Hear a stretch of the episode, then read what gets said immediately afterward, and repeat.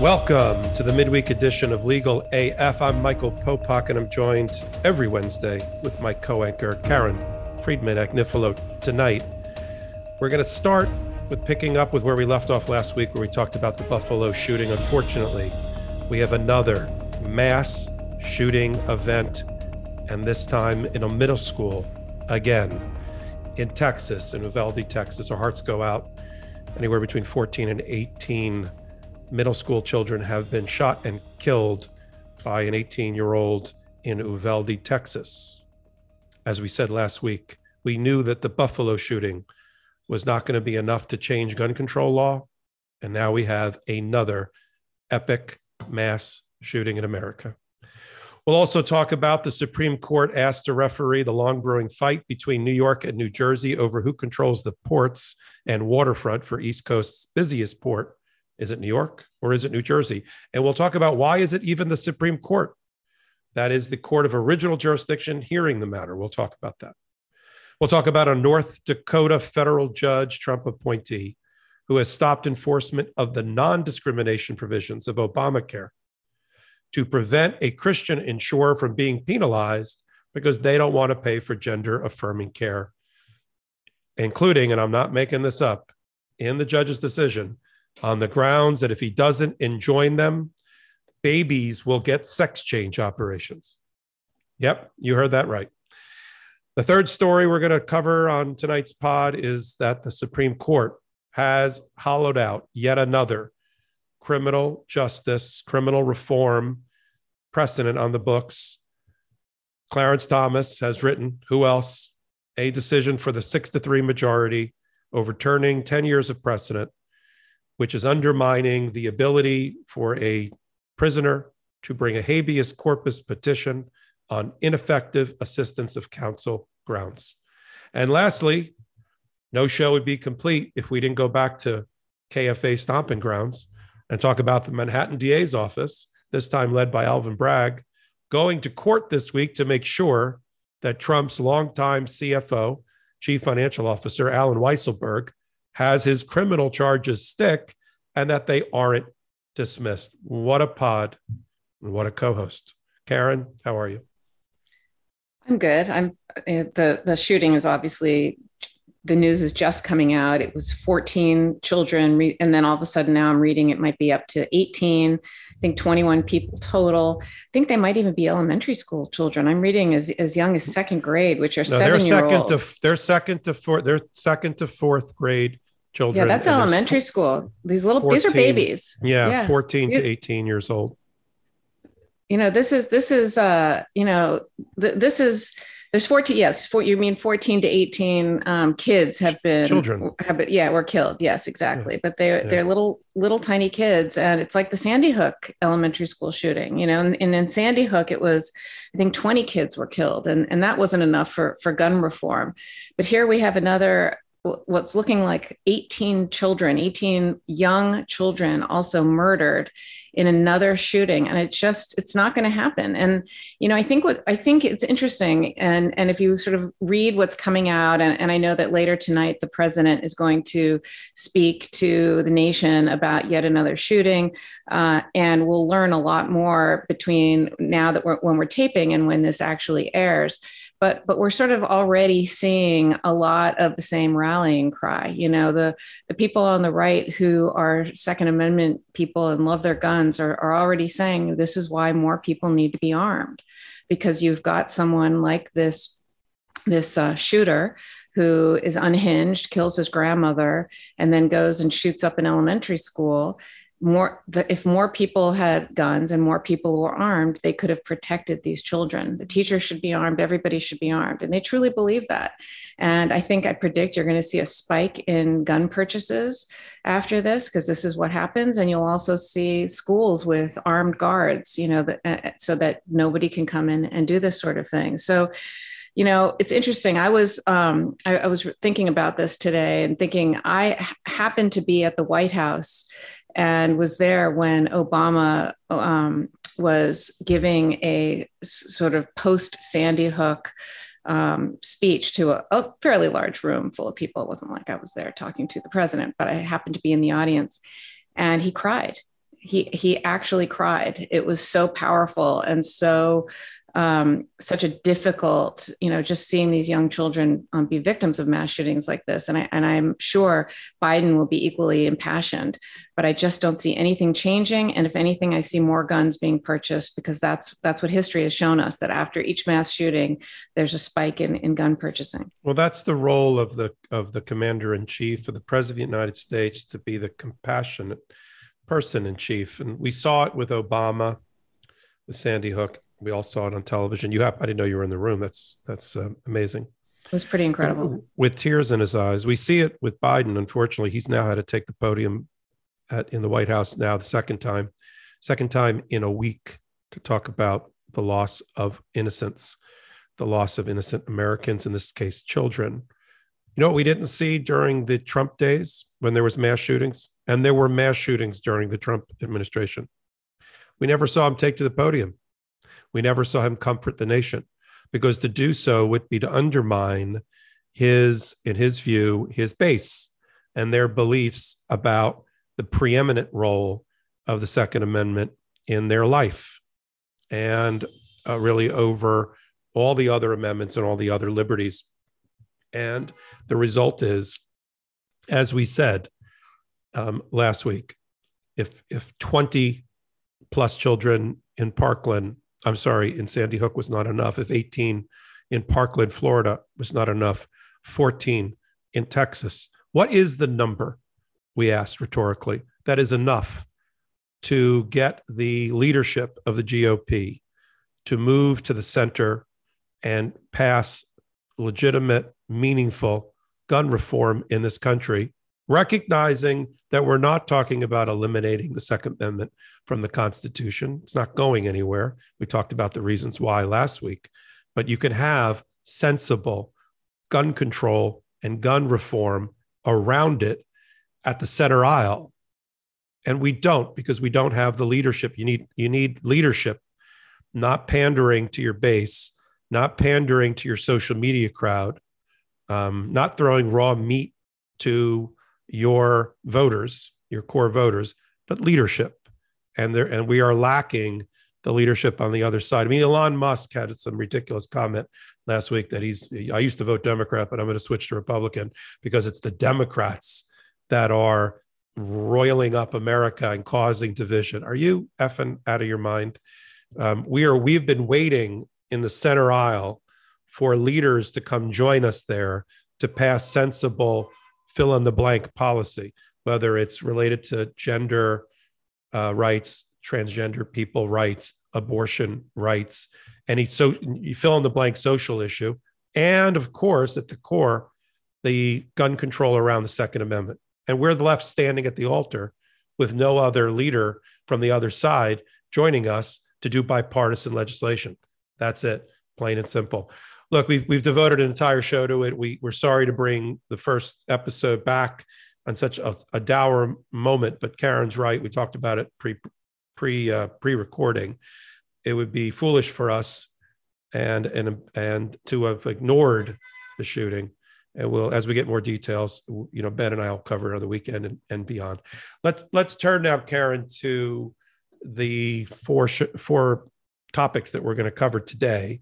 And let's, it's a weird segue, but let's change gears and talk about the Supreme Court and what's called original jurisdiction that the Supreme Court has in very limited circumstances. In this case, when two states are fighting over something that matters to them, and that is the Waterfront Commission, which, if some of the people like me that like old movies will remember the movie On the Waterfront with Marlon Brando, which came out a year after the Waterfront Commission was formed by the states of New York and New Jersey in nineteen fifty-three. That commission, which I learned in doing research for the pod, consists of two commissioners. I thought it was like this big giant commission that had like, you know, a dozen people on it, like a giant board. It's not. It's one from New York and it's one from New Jersey.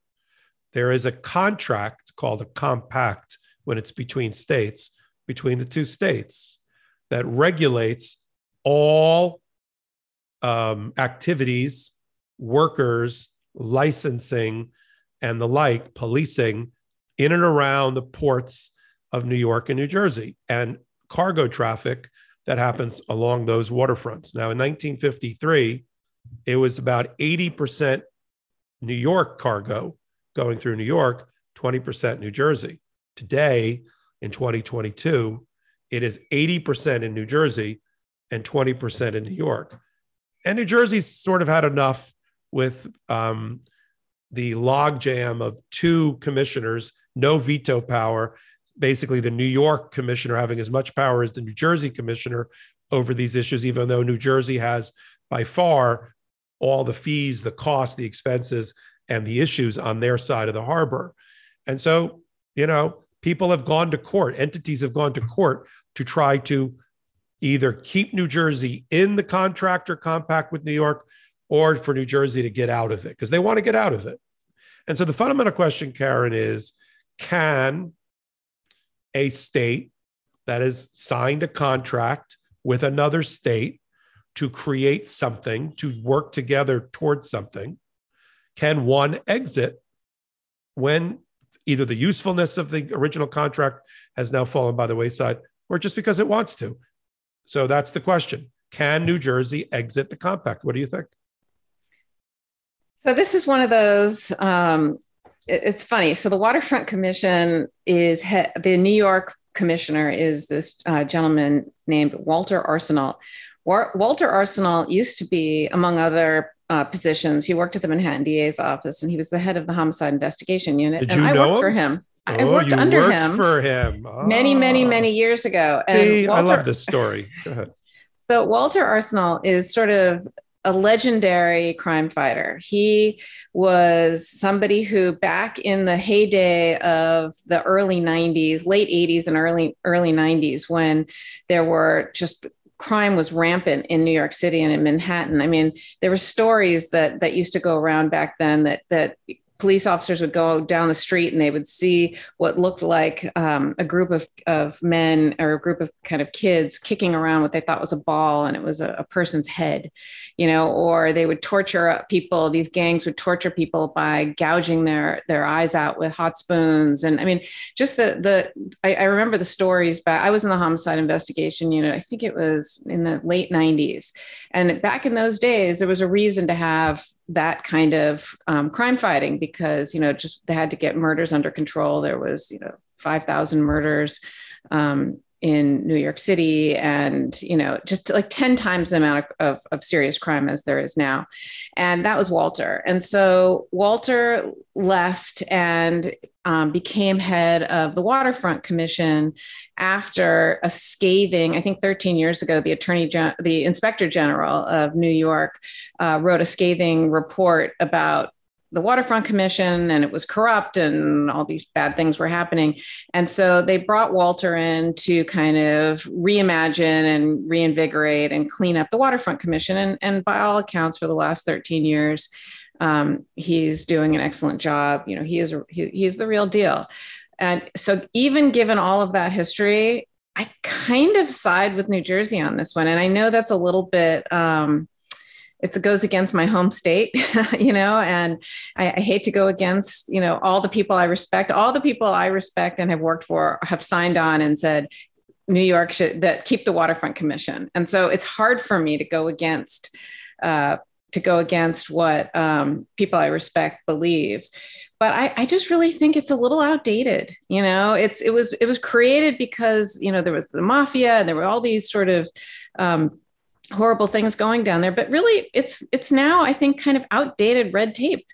And, yeah. you know, and so I think that it's really caused a little bit of a, an issue. If you ask people who work there or union people, it's really caused an issue for them to attract good people and to hire people and to be nimble and to modernize, you know, and it's time to modernize. And so, and, and the other thing too, is it, they, they really have sort of a policing function, and we have enough, you know, we have the state police, we have the New York City police, we have the New Jersey state troopers, we have, you know, federal, the federal all the different agencies that the feds could could do there. We've got many prosecutors. I mean, there's kind of more than enough. We're we're not, you know, sort of in the middle of nowhere. And I don't know other, I mean, it's not the only waterfront, you know, two yeah. state waterfront in the United States. And, and I don't know other waterfront agencies that have this kind of agency that mires you down in red tape. And do you do these background checks? And it's just, you know, I'm not saying walk away and have lawlessness, but it just seems like this is a relic of the past. And it's kind of time to modernize. Like I said, I feel weird saying it, but I think the issue, it comes down to the question you asked, which is, can a state unilaterally unilaterally pull out? And what does this mean for other unilateral kind of agreements between New Jersey and New York? Well, I think that's but, where I think that's where I think Jersey is right. I think if the if the contract that you sign with your fellow state is silent about who and how you can depart the agreement, I think you're allowed to depart the agreement. Otherwise, What, what's what's New York's position, being led by the New York Attorney General, Tish James, and Governor Hochul? You can never leave the contract. Well, that was the other thing. Exactly. Yeah. Ever. Or even if it's even if it is, even if it's not silent, even if it says something, do I mean, can you really bind two forever? states forever? I mean, it seems right. I'm not a contract lawyer, but that seems ridiculous, too. You know, so right. well, that, that's the point. Now, this is an interesting procedural thing, and we'll we'll we'll round it out here. The The state was act. New Jersey was actually sued first by the commission. I don't even know how. When you have when you have two people, the, the New Jersey commissioner and the New York commissioner agree to sue New Jersey is really weird. But the commission, in its own name, sued New Jersey and lost. It went all the way up to the third the Third Circuit, which is the circuit for appeals in New Jersey for New Jersey, and they lost. And then the Supreme Court looked at the matter and refused to take up. grant what's called certiorari and refused to take the appeal. So New Jersey was like, okay, we won at the third. The Supreme Court didn't tell us anything different. Let's dissolve the commission. And they had a whole plan. It's not like, like you said, it's not like they were just going to like leave it to like some chaotic state and see what happens at the port. You know, they were going to use the New Jersey State Police and their investigative units to police and license and do background checks and that type of thing because they're set up for it and they're already there. And and that's what New Jersey was going to do until Governor Hochul, and I know she's a friend of the pod and she's a friend of the Mighty. I know, that's pod. why I said it's hard for me to go against this. But and I, Tish you know. James, New York Attorney General, we like her in a lot of different areas. Yeah, I Trump, love them. But she brings a case in March where she goes directly to the U S Supreme Court because it's one of the few things that you don't that you don't go. States don't go to a lower level court. When they have a dispute with each other, states by constitutional right go to the U S Supreme Court, who sit as a trial court, not as an appeal court. It's one of the few areas, there's only a couple, has to do also with countries that fight with each other or fight with the United States. But that then the Supreme Court doesn't wear its appellate hat, looking it at the its, record. It wears its, it wears its divorce court hat. It wears its divorce New, court hat. Because New Jersey and, and New York are trying to get divorced. Oh, and they need a divorce. Now, interestingly, even though uh, the Supreme Court, when the case was the commission versus New Jersey, the Supreme Court did not agree to take the appeal and sort of let it lie with the Third Circuit's ruling in favor of New Jersey. Now they've actually issued as a trial court an injunction as of a month or so ago to stop New Jersey from pulling out of the commission, taking its fees with it. That's really what this is about, money. If New Jersey doesn't pay the fees, this commission has no money and it basically goes out of business. And the Supreme Court said, you know what? Let's preserve the status quo until we have a chance to rule. But they haven't even said they're going to take the case. It's the weirdest procedural posture so far that I've seen. Supreme so why Court did the commission go to the federal courts and the, and have to go to the Third Circuit? Why didn't they just go straight to the Supreme Court? Because it wasn't New York versus, it wasn't a state versus a state.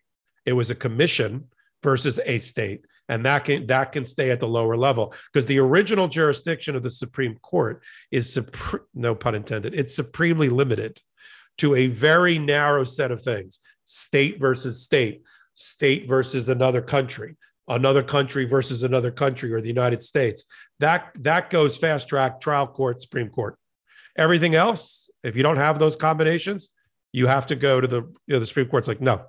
So that's the pecu- that's another peculiarity. So we don't even know if the Supreme Court's going to ultimately rule, but they did issue an injunction, and we'll have to follow it. I thought it was a good way for the legal lifers to learn about the Supreme Court in a different context. In this case, original jurisdiction, when they sit as a trial level court. And also, I think it's fascinating to watch New, New York and New Jersey bash their brains in about about the about the waterfront. The thing is, I always side with New York. But not, not this you know, time, that's dude. why not, this one I yeah. thought, you know, yeah, so yeah. weird, because I'm a and, New Yorker. I am not a New Jersey. And and I, I like the case because, I you know, I'll, I'll do a shout out. I uh, Tom Dewey was the governor when in yeah. New York when the Waterfront Commission was created. And I'm friendly with Tom Tom Dewey's uh, grandson, His who's grandson. a very well, very yeah. well-known lawyer here in town, who's New York also a City bar, right? Yeah, as a friend of Cy Vance and all that. So yeah. this whole yeah, thing yeah. become this whole thing goes spiraling around. Let's you move know, on. I, so, so really quick, yeah. I had to just say one other quick story. I rem- I'm just remembering as we sit here. I trained the Waterfront Commission employees because they have a staff. I trained them all on sexual harassment and sexual assault and all of that. So anyway, I just remembered yeah. that as we're sitting here. But let's no, move that- on. This is what we bring to the pod. So let's move on to what is happening in North Dakota federal court with uh, Judge Daniel Traynor. This one kills me. Yeah, who um, before he got appointed to the federal bench, uh, worked for his great-grandfather's personal injury law firm in North Dakota, and then got appointed in twenty nineteen by Trump and then ultimately confirmed.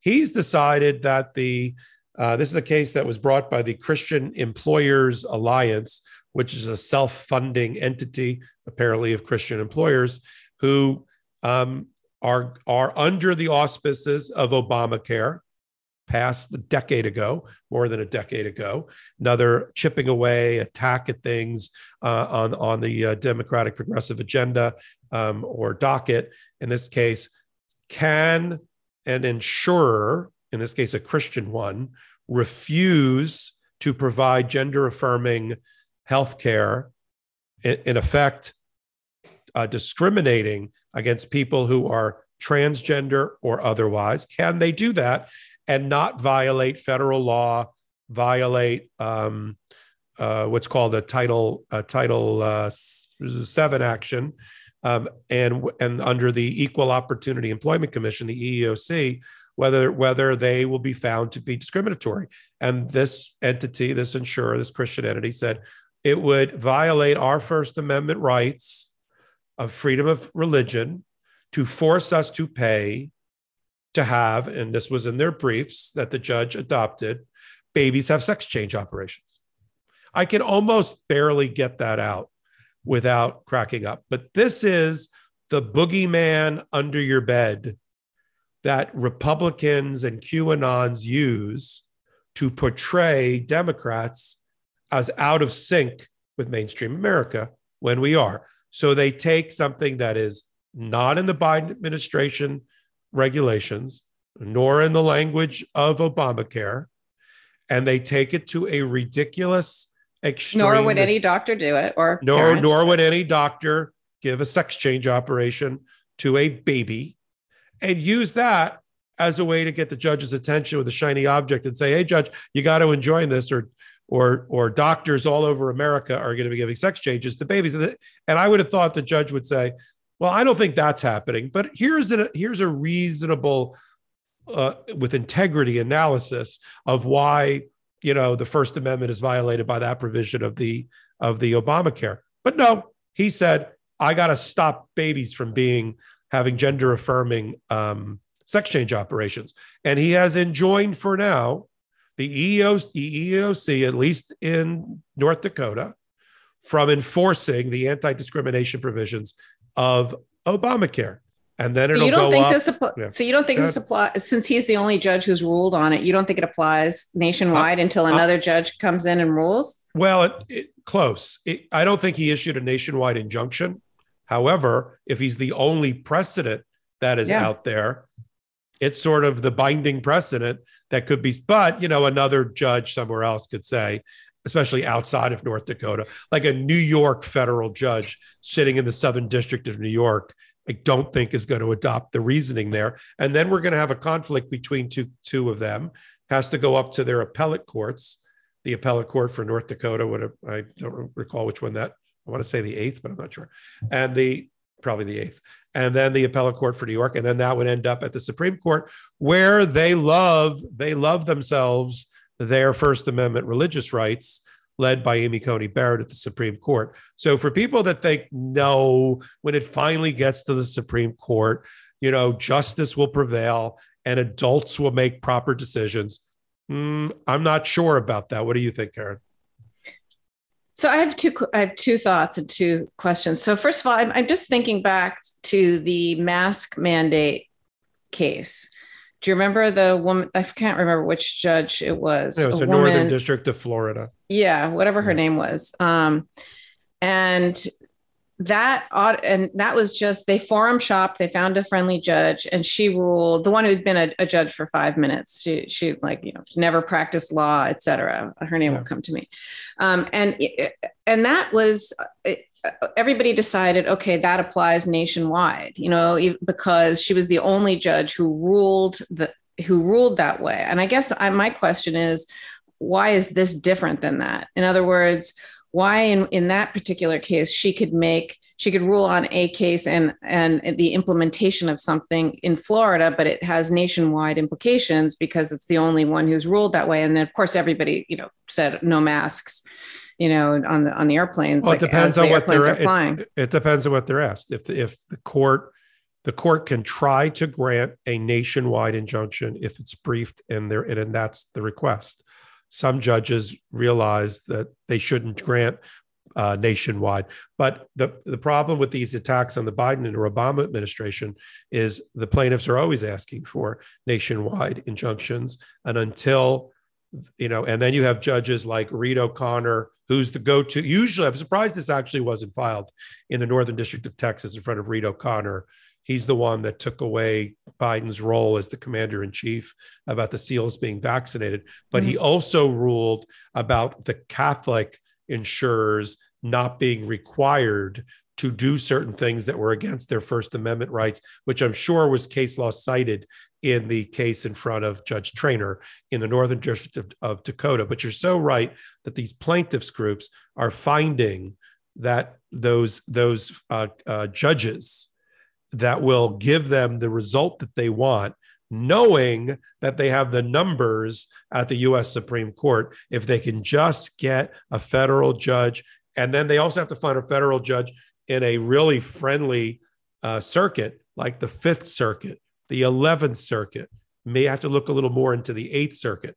They don't want to put cases where the Second Circuit out of New York is going to make a ruling, or the Ninth Circuit out of California, because they know that's not going to be in their favor. So they so they do two things: the circuit, the trial court, and then the judge. And the How judge are they is able a little, to forum shop like that? How can you? Well, pick the, judge the judge is a little bit different because yeah. the judge is generally a wheel that spins, but they're looking for places where, frankly, there aren't a lot of judges. How many federal judges are there in the Northern District? No, in the District of North Dakota. How many people are in are in North Dakota? There's probably, I'm going to look it up before we're done. I want to say there's five, because Utah's got like four. So you got a one in five chance, or you got better odds if that group is whatever. You try to file something in New York or California, you've got dozens of judges that you have to pick pick your way through. So, so there, it's it's maniacal and it's methodical about where they choose and how they try to thread that needle to find it. And then you've got to have, well, why are they in that court? Like, what is the jurisdictional hook? What is the interest of that of that? Uh, what's that interest of the state that? Um, that puts it in North Dakota? Well, some of these insurers, some of these insurers, these businesses were in North Dakota. So it, it's all concocted from the very beginning. You get these groups that they make up, they find a plaintiff, they create a plaintiff, they create a law firm around the plaintiff, they find the, the, the place of least resistance, they file it there, they pray to, to their God that they'll get one of the two judges that they're looking for. They get it. If they don't get it, they dismiss it. If they don't get the judge they want, they will dismiss the case and try again another day. So what is the specific finding and holding and ruling, and how does it translate to It's real life transgender people in right. North Dakota. No, really. Like what, like from a, from a, like, it's so is said. this, it's what I said. The insurers can discriminate against people seeking gender affirming care by not paying for it. And it will not be found while the injunction is placed to be a violation of Obamacare and therefore a violation of federal law that the E E O C enforces. So the E E O C cannot find that the insurers have discriminated against people who are transgender or looking for gender-affirming health care if there is a denial of coverage by the insurance company. But insurance, but, but, it, but it, but insurers can also pay it. In other words, if I'm a, uh, you know, if I'm an insurance company that wants to stand up to for the, you know, stand up to this sort of nonsense, I can still say I am going to pay for this if it's if it's deemed between, you know, the individual and the doctor to be um, medically appropriate, right? Like an insurance company can still do that, right? If they want, like every, every, every insurance company. Every insurance company does it, um, and because they don't want to violate the anti-discrimination provision of Obamacare, except groups that are religious have tried to, to argue that you cannot find that I have discriminated because I have a First Amendment right to religious freedom. This is the first injunction in ten years, fifteen years of Obamacare against the application of the non-discrimination provision on religious grounds. Second, if you count the one that Reed Smith did in Texas. And back to my and back to my earlier point, as I suspected, there are two judges, two federal judges in the District of North Dakota. That's it. So you got a one in two chance. Perfect place wow. to file. Yeah. Wow. So that's where we are on that. And we will follow that. And as it moves its way, and it is the Eighth Circuit, as it moves its way to the Eighth Circuit, we'll see what the panel is. And there'll be an appeal. Uh, I'm sure a fast track appeal based on the injunction, and we will go from there. And um, in the meantime, religious organizations that choose not to pay uh, claims related to gender affirming, um, uh, gender affirming healthcare um, will, it looks like for now, not have to worry about being found to be in uh, in a discriminatory posture. Period.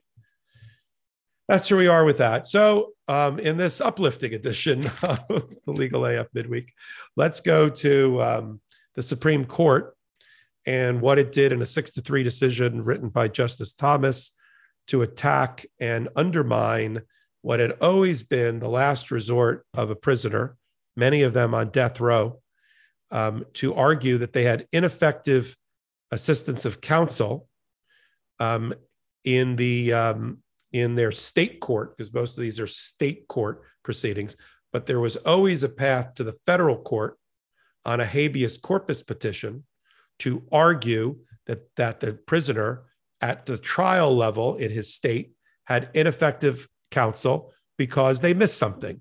They didn't bring forward evidence that would have exonerated uh, what we call exculpatory evidence at the trial level. They didn't properly investigate mental capacity or the inability of the prisoner to have committed the crime because he had a six I Q or, or she had a six I Q or something like that. And Justice Thomas, you know, just, you know, biding his time until he got the numbers, has now revisited yet another, another precedent that's only about ten years old or so and said, yeah, what we said in the case from ten years ago, Martinez, about ineffective assistance of counsel is true, except if your appellate lawyer, the lawyer that you use to, to bring your case, has not proper, doesn't have the facts that he needs or she needs from the, from the lower case to prove ineffective counsel by the trial level, they're not going to be able to have an evidentiary hearing or a mini trial over the issue. No more new evidence to assist that claim. If it's not already in the box from the trial level, we're not going to allow the appellate lawyer to, to, to develop new law to support that petition, meaning more people are, who, who may be innocent are going to die on death row. What are your thoughts there, Karen? So, you know, this one is very ironic to me, that ineffective assistance of counsel claims that succeed means, in layperson's terms, you had a terrible, shitty lawyer. Okay. I mean, that that's what it means. And what this ruling is basically saying is that you can't, if if, if your lawyer was so shitty that it wasn't raised below or developed below, you can't raise this uh, in federal court. And so to me, that's just ironic because, and, you know, and there's no guarantee that you're going to have, um, you know, an, an appellate attorney, right? You know, I guess if you're, if you're a death penalty, um, if it's a death penalty case, you'll have a, a, an appellate attorney, but, you know, you don't have a constitutional right. The Sixth Amendment does not guarantee the right to counsel post-conviction. And so, you know, some are better than others, you know, and if they don't, I like the way you said it, if they don't have the facts, you know, and, and they get them later. I, I'm actually thinking they're just not that, potentially not that good of a lawyer, and they don't raise the issue. And so therefore you are barred from raising that issue above. And, and especially in a death penalty case, you know, that, that should not be an area where we, where we hang on um, procedural, um, procedural technicalities. You know, when you're taking away someone's life, you know, in a death penalty case. And, and, you know, it, it's, it's about the, that's about the one thing in the criminal justice system, obviously can never be reversed. It can never be changed. And you got to make sure you get it right. A thousand percent, you know, and there's the famous quote, you know, it's better to let an innocent person go, fr- go free than to, con- you know, to, um, sorry, a guilty person to go free than to convict an innocent person. And every prosecutor I ever worked with believes that to their core. And, you know, it's, it, you got to get it right. And in a death penalty case, I just don't understand, you know, how they could possibly, from just a, a humane and humanity standpoint, you know, you look back in history and all the times that people post being, um, post being, um, killed, frankly, you know, it's, I, I always think the death penalty, just, just to put my cards on the table, it's premeditated murder, uh, you know, on the part of the government.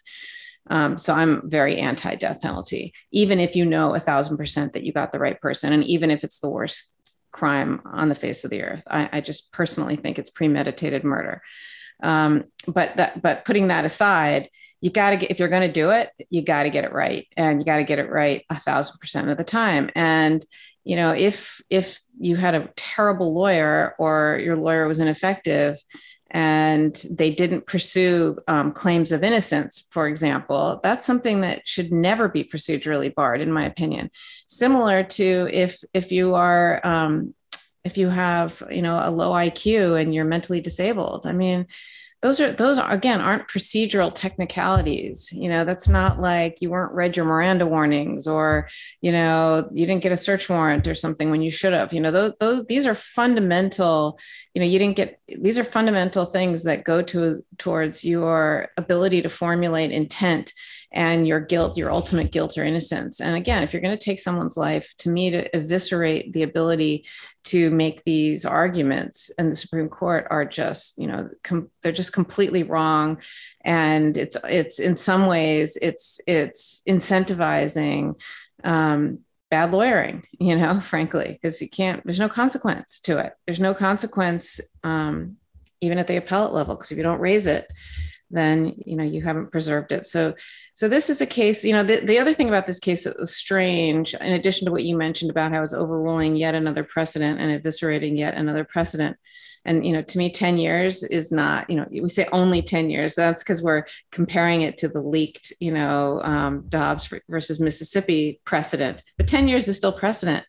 Um, but here, you know, this is, this is a case with, where they're saying um, basically there's a statute, you know, the anti-terrorism and discrimination. What does the A E D P A stand for? I almost can't, I can never remember. Um, it's the Anti-Terrorism and Effective Death Penalty Act is what it stands for. Um, and it, that's a statute that was passed in nineteen ninety-six that essentially says um, that, you know, federal courts cannot hold evidentiary hearings if the defendant did not develop the facts in below in state court. But then in two thousand twelve, so two thousand twelve is after the nineteen after nineteen ninety-six, the Supreme Court ruled in a in a case of um, called Martinez, where they ruled that there is, um, you know, ruled basically that you can, in these instances, make these arguments about ineffective assistance of counsel, et cetera, you know, and, and basically in this particular case, what they're saying is the statute. The statute trumps a case. You know, they're saying that Martinez was judge made or judge created law, and statutes, which is the legislative body, you know, they created, you know, the Anti-Terrorism and Death Penalty Act. And so that controls. And so they didn't want you to be able to do it. So that's the one that controls. And I think Thomas in his, you know, twenty-two page uh, decision, you know, eleven of which where it was all, all he did was talk about the terrible facts, you know, because this is a bad case, terrible guy, you know, so that you don't feel sorry for him and that you'll ultimately say, okay, you, you did the right thing here. You know, he's basically signaling that what he's always signaled, and he's just consistent, that he doesn't believe in, in judge created law. He thinks that, you know, judges should call balls and strikes. And if the, if the legislature or the Constitution or, you know, someone else wants to, to write the law and write the statute, that's what controls. And that's it. And, and, and this is another case where they just said, it doesn't matter that there's precedent. We're going to go with what the black letter law says, and, and we're going to interpret it that way. But I, I think he got it wrong here. And I will say, Say, I miss the days when he didn't talk.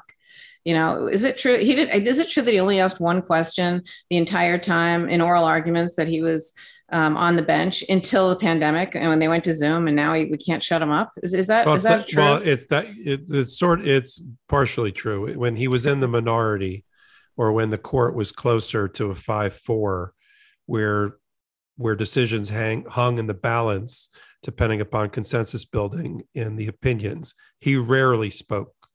When he's gotten emboldened after Trump, um, and now we know why, with the Ginny Thomas revelations uh, and the emails about January sixth, he's gotten emboldened with the addition of Gorsuch and Kavanaugh, and now Amy Coney Barrett. And as he as he got the numbers, as I like to say, he's gotten more vocal.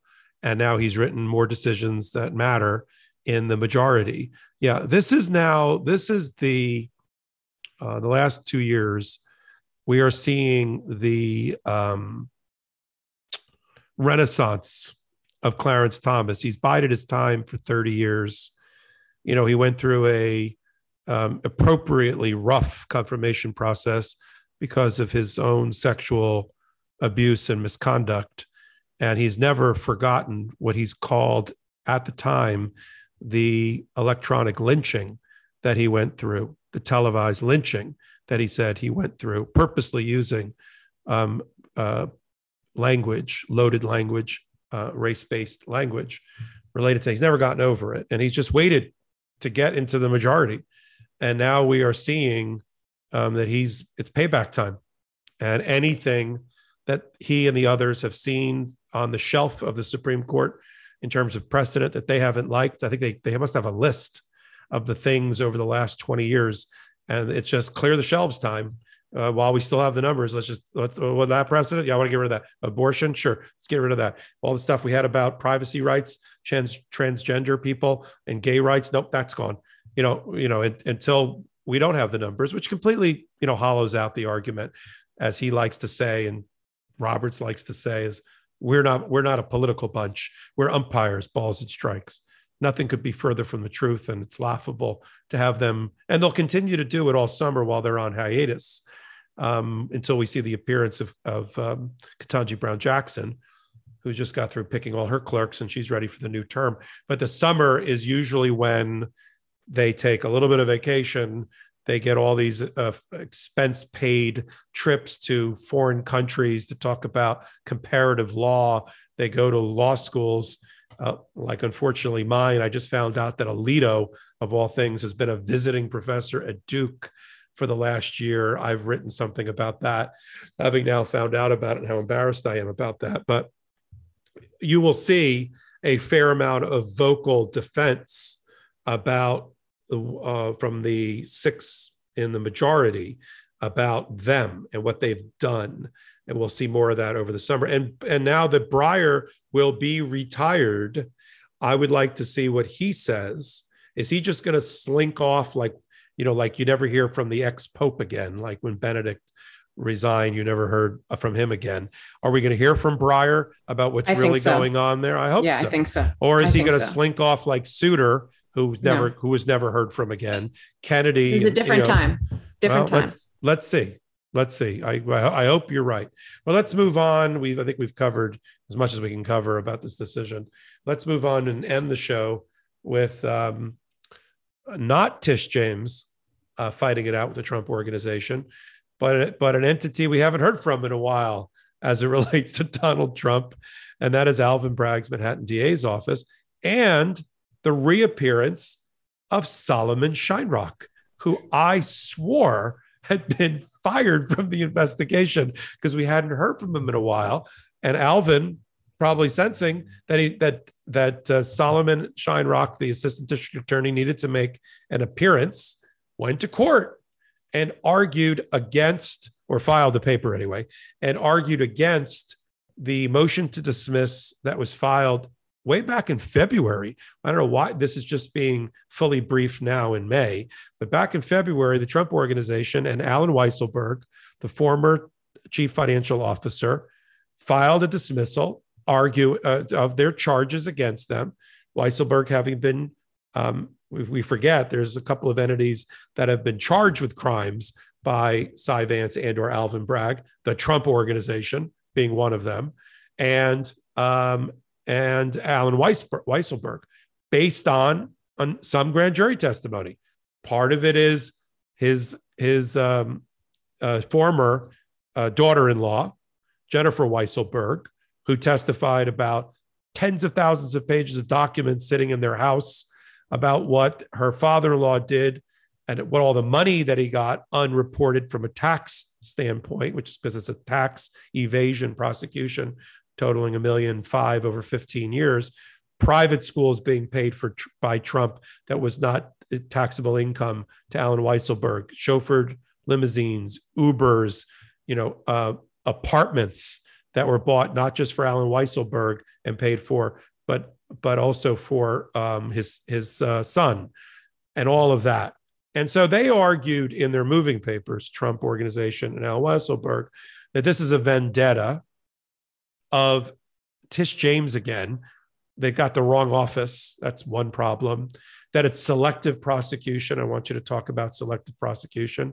That the, he has immunity because he testified against Michael Cohen in a federal grand jury, and therefore he has some sort of immunity from suit in the state proceeding. So we've got federal versus state immunity, Karen. We've got selective prosecution as a defense. And then we've got something that you'll be able to comment on, the vengeful witness doctrine. When you have a vengeful witness, they think this is all concocted by Michael Cohen, who gave to the Manhattan D A's office, in their view, all of the information about, about uh, Weisselberg to pay Weisselberg back because Weisselberg testified against Michael Cohen in the federal case. This is this is amazing. And, and I'll leave it this until I turn it over to you. I'll leave it on this one. Solomon Shinerock, on behalf of the office, files the brief and says, this is, in the, in the opening preliminary statement, he says, this is an ordinary case, an ordinary case of tax evasion. Nothing says ordinary case like a one hundred seventeen page memo. That's what I, that's what I thought. I was that, like, come you know on. What? You know, there's Solomon, nothing ordinary was, about this. Right. If it's ordinary, you know, do like twenty pages, one hundred seventeen I know, pages. I know. But there's nothing to, ordinary had, about this case. He had to address all of the defenses that were raised. Let's start with each one of them. What the heck is Weisselberg trying to argue with federal, federal and state immunity from grand jury testimony, selective prosecution defense, and vengeful witness? Walk us through it succinctly. So, um, so basically, this case, so, you know, it's interesting. This brief, as you just said, this is anything but ordinary. There's one hundred seventeen pages of a lot to unpack. And so that's why it took three months. This is a beautifully written, beautifully sourced. You know, this probably went through many, many, many different uh, brilliant legal minds in the Manhattan D A's office to get this exactly right. And it's it, it basically is saying that, um, I mean, and, and, you know, they make the uh, the Weisselberg and Trump org made uh, kind of twin motions to dismiss. And this was the response to both of them. I, I don't know if you noticed, buried on like page, uh, you know, one eleven of one seventeen, they do admit, the Manhattan D A's office does admit that one of the counts was barred by the statute of limitations, which, I, you know, I, th- I thought they sort of buried that in there, but it was sort of a nothing, a nothing thing to concede. But there were some, some pretty, you know, heady legal questions. So um, one of them, as you said, was sort of this, you know, um, It, it, can the state bring this case, because it's really talking about federal tax crimes, and you know the, that that that a tax prosecution is federal. Well, you know, in New York we pay state tax and we pay federal tax, and so we both have jurisdiction. And so they sort of address that in that that it's something that you know that that New York prosecutes all the time, and that is true. You know, and. So that in the sense, and I think what, what Solomon Shinerock was saying about this is at its core ordinary is the fact that the state does prosecute state tax or, you know, just tax evasion or tax related cases all the time. So that is the thing that's ordinary. You know, nothing about this case is ordinary, as you said, but but that is what's ordinary. And that was the argument that he was making. Um, and so, but, you know, they were trying to say, no, this, this is not appropriate. Uh, but what federal. is selective? Yeah. But what is selective prosecution? Because that's, let's take the three defenses. What's selective prosecution and how does it work? So selective prosecution, the claim is you basically have to, I, I, if I remember correctly, this is something that, um, that is, there's a, that basically, okay, let's back up. When you are analyzing whether a prosecution is a selective prosecution claim, there's a presumption of good faith, right? And a presumption of regularity on the part of the prosecution. So you presume that. But the, def- the defense has to allege that uh, that somehow you were prosecuted because of race or religion, or somehow that this law was applied to you different than other people who were similarly similarly situated. And so that was what they were trying to say was you're singling me out, not obviously not because of race or religion or anything like that, but you're singling me out because I was associated with the Trump Organization and you're hoping that I will cooperate against him. And when I didn't, you brought this case against me. And that's why you're sort of selectively prosecuting me and vengefully prosecuting me. I mean, that's essentially what these papers are alleging. And so and so the D A's office had to take these claims one by one and had to address them and show how, first of all, no, this is an ordinary prosecution. They do this all the time. Second of all, um, just because, you know, you came in to talk about whether or not you were going to cooperate in good faith. We do that all the time. We, you decided not to. That's fine. You know, we still went forward. The other thing they tried to say was that this was a, a vendetta that Tish James had against uh, against um, Weisselberg and and that that's what was sort of the animus here. And so the other thing that the D A's office had to dispel was kind of how did this case start and when did it start? And, you know, they, they talked about how there was an investigation for going on and then they put it on ice for a long time because the Fed, it looked like the feds were doing this. And in fact, the feds actually gave Weisselberg immunity.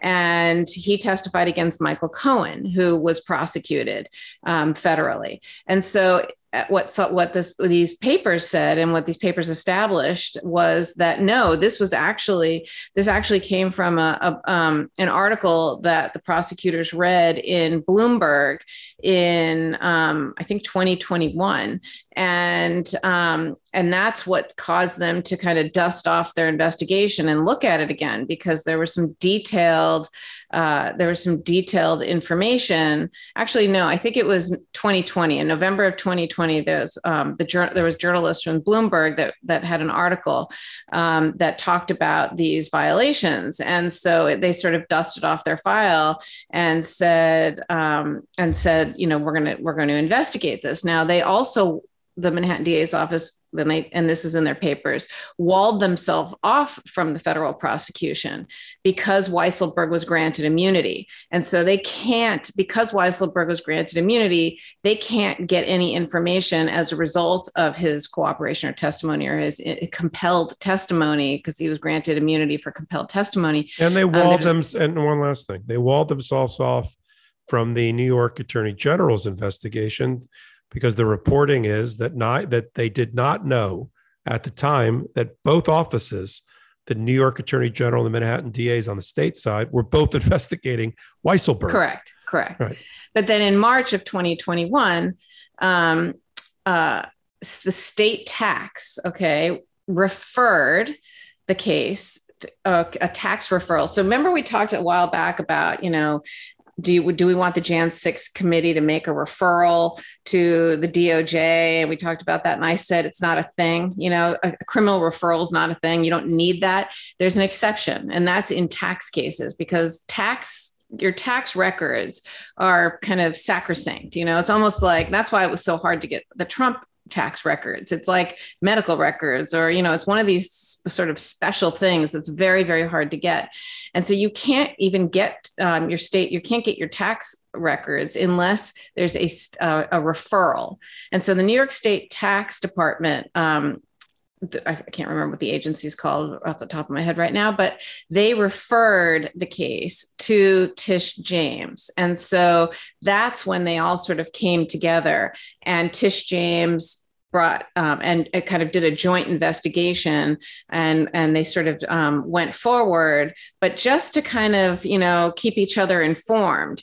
Vance, you know, and in these papers, it said Vance did all the decision-making, James Tish James did none. She had no authority, no decision-making, nothing. This was a Cy Vance-led investigation.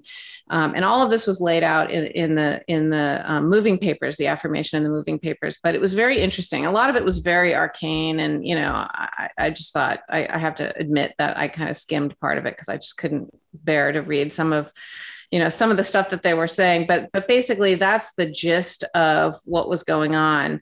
Um, but I think it's beautifully written and um, and and very well done. So, so here, here's here's our prediction. And you tell me if we're wrong. The moving papers to dismiss the motion to dismiss the indictment against the Trump Organization and Weisselberg is going to be rejected by the court. Oh, a thousand percent. Yeah. And the right. Thousand, right. Don't hedge. Thousand percent. Uh, that that's going to be rejected. And the three main defenses that Weisselberg has raised, one, that he had immunity at the federal level, doesn't apply in a state level prosecution, that the, that the uh, as the papers lay out filed by the Manhattan D A, that selective prosecution has not happened here, that it's he's not being singled out because of some condition or animus or vengeful prosecutor, because the vengeful prosecutor, by the way, is the wrong one. This is the Manhattan D A's office that that is that is bringing the case as a prosecution, not the civil side with Tish James. And thirdly, the vengeful witness, which is your, which is the argument that the entire indictment is somehow based on Michael Cohen. Oh, I Cohen. forgot that. Yes, exactly. Uh, Michael Cohen goes out the window because I think they made, as you said in the beautifully written papers, a legitimate good faith argument that it had nothing to do with Michael Cohen, that they did not pick up this investigation on the, on the criminal side until the Bloomberg piece, in which Bloomberg, who obviously had a cooperating, you know, informant, probably at the accounting firm, started to say, we should look into Weisselberg and all the luxury items in his life that are being paid by the Trump Organization and whether he's paying taxes on that. Now, let me ask you a final question related to this piece. How often, as a prosecutor, did you get, or did you, the people under you, get leads that were found because of the First Amendment and news reporting agencies bringing basically stories and possible uh, criminal investigations to you? How often does that happen? All the time. All the time. All the time. The Manhattan D A's office. I mean, hmm. not every D A's office is like that, but especially in the in the um, investigation division where they prosecute long-term white-collar cases. You know, you, they have staff who literally, that's where they get many of their leads, you know. So they you just, have staff sort of- at the Manhattan D A's office that combs through the New York Times and all the other all the other newspapers, Bloomberg, looking for possible things. And then what do they do? They're a researcher. What do they do with that information? Oh, I just saw, like you and we talked about art theft. We talked about the Kim Kardashian gold dress next to the stolen sarcophagus at the Met. Okay, somebody, some researcher, you know, your your your daughter works in one of these offices, mm-hmm. fi- finds it. And and brings it to whom? Who vets this? So it gets so, up and escalates to somebody like you. Yeah, I mean, look, it, it it happens not just in white collar cases. It happens in hate crimes cases. It happens in sex trafficking cases. Right. But it how happens. does it happen? How does it go? So to the it, next people. Person? So so basically, you have people whose job it is to basic who's who's looking underneath the surface, you know, and looking for it. This is presenting as one thing, but it could be much more serious or much worse. So, so what happens is, let's say a, a white collar matter, you know, just just to continue this thread. Um, they'll they'll look into something, they'll read about it, and they'll say, "Oh, this." First of all, it's a reputable news agency. You know, it's one that has multi. You know, they're gonna they're not gonna just write something because one person said it, or it's not. Um, it's not legitimate. So it has to be a reputable news agency that, you know, has multiple sources and confirms the information, et cetera. You know, that's sort of, that's primary. And then second of all, they'll start to look at other, their other sort of public information that's out there, and they'll start to do research. You know, you can sort of research public databases, you can do research on people, you can also, um, you know, look at other types of financial information that's available to law enforcement, and they'll start to do research, and they'll start to try to confirm some of the information that's out there and start to build enough information um, that looks like it's worthy of issuing subpoenas. And so what but, you but, have but to wait, do but wait, in order you to- just, you, you just wallpapered over my question, and I'm going to hold you to it. I'm the researcher. I find it. Where do I go next? I go knock on your door? Or is there another person? How do I get? Okay, so yeah. so there are there are teams and units at the Manhattan D A's office. So and um, and they work with lawyers, and so you'll have the financial frauds particular unit, or you'll have the cybercrime unit, or you'll have the major economic crimes unit, or um, you know, there's there's different sort of units and bureaus and and sort of groupings of people that have uh, support. Network that works um, for these types of long-term investigatory cases. And so depending on the type of case that they uncover, they will go to the assistant district attorney that specializes in that particular type of work. And they'll work together to start to develop the information further. They'll say, and or sometimes the assistant dis- district attorney sees the same thing and goes to the analyst and says to the analyst, let's start to analyze this. It could go from either place. So mm-hmm. So you basically, you, you know, you also get things from law enforcement, you get leads, you get leads from, you know, Good Samaritans and whistleblowers, you get, you know, you get leads from all sorts of places, but, but in this particular type of instance, you know, and so you, whether it comes from the, the lawyer or the analyst, is they're really teams of, and, and, and they have, they have accountants, they have, um, real experts that work at the Manhattan D A's office. The, these, you know, some of them are, are, you know, young kind of, you know, just really um, excellent kind of investigate investigators, but some have really extraordinary expertise that, um, that they know how to uh, develop this information, whether, especially in the, in the area of financial crimes. I mean, you know, you, you need a particular type of, of expertise and, and financial crime expertise. So, you know, they have, they have teams of, I mean, just to give you a context, the Manhattan D A's office has about five hundred or so lawyers and about twelve hundred support staff. So there's way more staff than lawyers, and many of those staff are investigators and analysts and paralegals. And so, you know, it's it's like they have, you know, their own police force in a way, but it's it's not just a police force. It's a police force plus, you know, this this sort of forensic accounting and forensic um you know, financial uh, accounting abilities. So it's, it's really extraordinary because they have experts you know, I, I, they, they have experts in so many different areas, whether it's art fraud or terrorism or, you know, forensic accounting or, you know, financial crimes or human trafficking or cybercrime, or, you, you know, you, I could go on and on and on, obviously. But it's, so in this particular type of situation, you develop the case together, you use all the tools, and it could be, you know, with the cybercrime unit and the cybercrime investigators and the um, analysts from, you know, the, the financial crime, you know, kind of experts, or the, the accountants, or whatever it is. You, you build your team and you start to,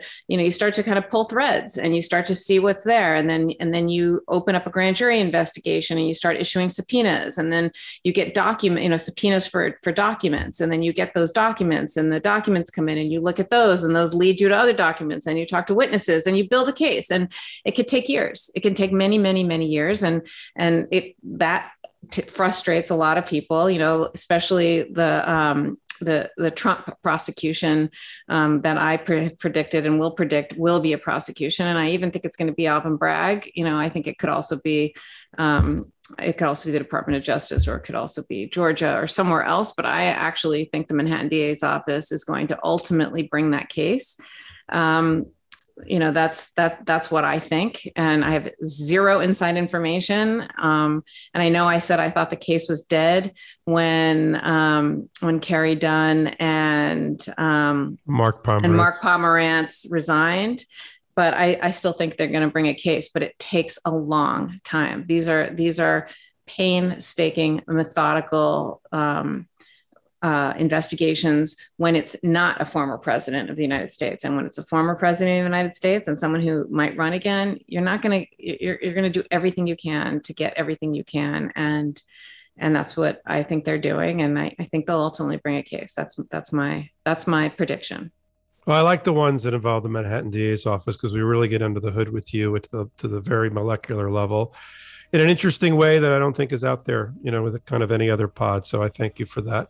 We've reached the end of another edition of the midweek pod for Legal A F with Michael Popak and Karen Friedman Agnifilo. And um, we, we do this. We do this every week. We try to take two to three to four stories ripped from the headlines and give you a deep dive analysis and an informed opinion about the cases, the procedural posture, the facts, where they're going. Um, and we bring it uh, down to an authentic level that people can understand. Um, that's our wheelhouse, the intersection of law and politics. Um, that's what we do every week.